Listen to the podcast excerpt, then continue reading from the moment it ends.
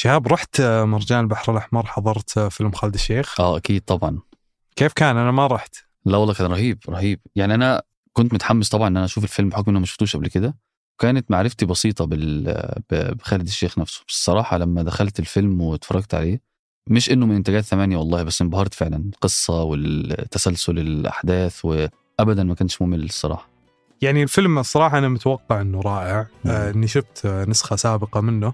بس السؤال المهم كيف كانت السجادة الحمراء؟ رهيبة. أحس إن أنا عايز أروح كل يوم الصراحة. أحساس أحساس الشهرة مختلف كسر أفلام يعني. أيوه يا ريت والله.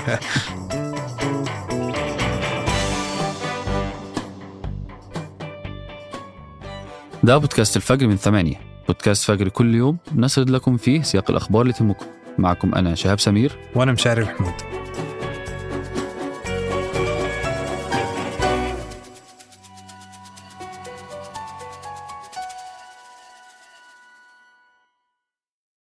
قهوة الصباح وأجود محاصيل البن المختص تلاقيها في خطوة جمل.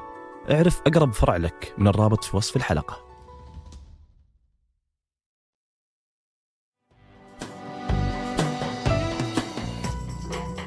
في فبراير من عام 2021 قررت المملكة إيقاف تعاملها مع الشركات الأجنبية اللي تقيم مكاتبها الإقليمية خارج المملكة. وحددت مطلع عام 2024 كموعد نهائي لنقل المقرات. صارت المبادرة مبادرة مشتركة بين وزارة الاستثمار والهيئة الملكية لمدينة الرياض. وكان هدف هذا القرار تعزيز الاستثمار وتوليد الوظائف والحد من التسرب الاقتصادي.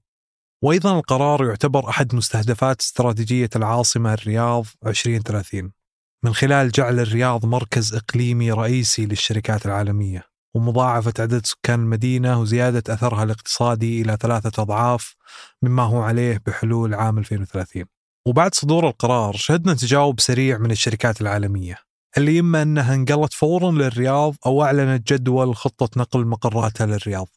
ولو تنظر للموضوع في كثير من العوامل اللي شجعت الشركات على التجاوب مع القرار فورا. باعتبار الرياض عاصمة أكبر اقتصاد في الشرق الأوسط كما أنه 50% من الناتج المحلي الإجمالي غير النفطي في السعودية مصدر الرياض.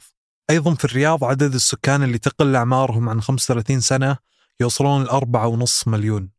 بالإضافة إلى أن المملكة تحتل المركز الثامن عشر في ترتيب أكبر الاقتصادات في العالم. أضف لكل هذا القوة الشرائية للمستهلك السعودي. كما أن الإصلاحات الاقتصادية وتنامي الأنشطة غير النفطية كان لها إسهامات مباشرة في استمرار نمو الاقتصاد السعودي وتشجعت الكثير من الشركات العالمية على التواجد في الرياض منها بيبسيكو وسامسونج وغيرها. ولأن الموعد النهائي لنقل مقرات الشركات صار قريب يعني حنا نتكلم عن أقل من شهر صارت تحديثات مهمة على القرار. وأعلنت الحكومة أنها راح تقدم حزمة حوافز ضريبية جديدة لمدة 30 سنة. لدعم برنامج جذب المقرات الإقليمية للشركات العالمية تتضمن الإعفاء من ضريبة الدخل وتتضمن حسبة الإعفاء الضريبي نسبة 0% الكل من ضريبة الدخل في كيانات المقرات الإقليمية وضريبة الاستقطاع للأنشطة المعتمدة للمقرات الإقليمية. وراح تستفيد الشركات العالمية من حزمة الإعفاءات الضريبية من تاريخ إصدار ترخيص المقر الإقليمي. وقال المهندس خالد الفالح وزير الاستثمار بأن هناك مميزات أخرى مثل متطلبات السعودة المرنة واستقطاب المديرين التنفيذيين والكفاءات المتميزة للعمل في المقرات الإقليمية. وتحدث محمد الجدعان وزير المالية عن ميزة الإعفاءات الضريبية الجديدة وربطها بخطط الشركات ورؤيتها.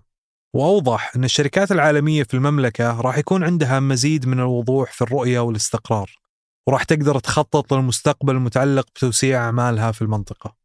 وكانت السعودية تستهدف جذب 160 شركة قبل نهاية عام 2023 وفي بداية السنة وصل عدد الشركات العالمية اللي فتحت مقرات إقليمية لها في الرياض إلى 80 شركة. وحتى الآن نجحت المبادرة في جذب 200 شركة انقلت مقراتها للرياض. والهدف الأساسي من المبادرة هو نقل 480 مقر إقليمي للعاصمة خلال عشر سنوات.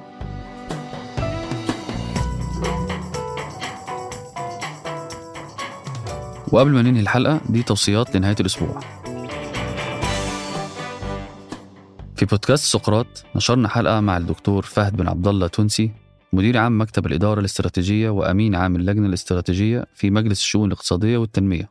الجهة اللي تولت إصدار وثيقة رؤية المملكة 2030 وعشان كده واللي عايز يعرف كواليس الرؤية قبل وأثناء إطلاقها يشوف الحلقة. وعلى يوتيوب نشرت فوكس فيلم وثائقي عن القرية اللي ظهرت في بقايا بركان مدغشقر. محدش يعرف إيه قصتها. الوثائقي بيتكلم عن إزاي اكتشف فريق الوثائقي القرية دي من خلال جوجل إيرث. ثم بدأ الفضول عندهم لاكتشافها. وننصحكم كمان بكتاب مقالات ميشيل دي مونتاني. والمؤلف هو أحد أهم فلاسفة عصر النهضة الفرنسي. بيقال إنه أول من استخدم كلمة المقال في وصف أعماله. والكتاب بيعتبر مرجع مهم لكثير من المفكرين. وهو كان على قوائم الفاتيكان للكتب المحظورة لمدة ثلاث قرون لكن حظره ما منعوش من الانتشار في أوروبا والتأثير في كبار مفكرينها ومما قيل عن الكتاب إنه كتاب حاضر في كل زمان ومكان.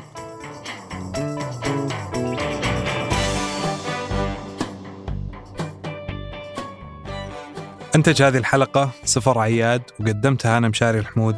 وأنا شاب سمير. وحررها محمود أبو ندى. نشوفكم فجر الأحد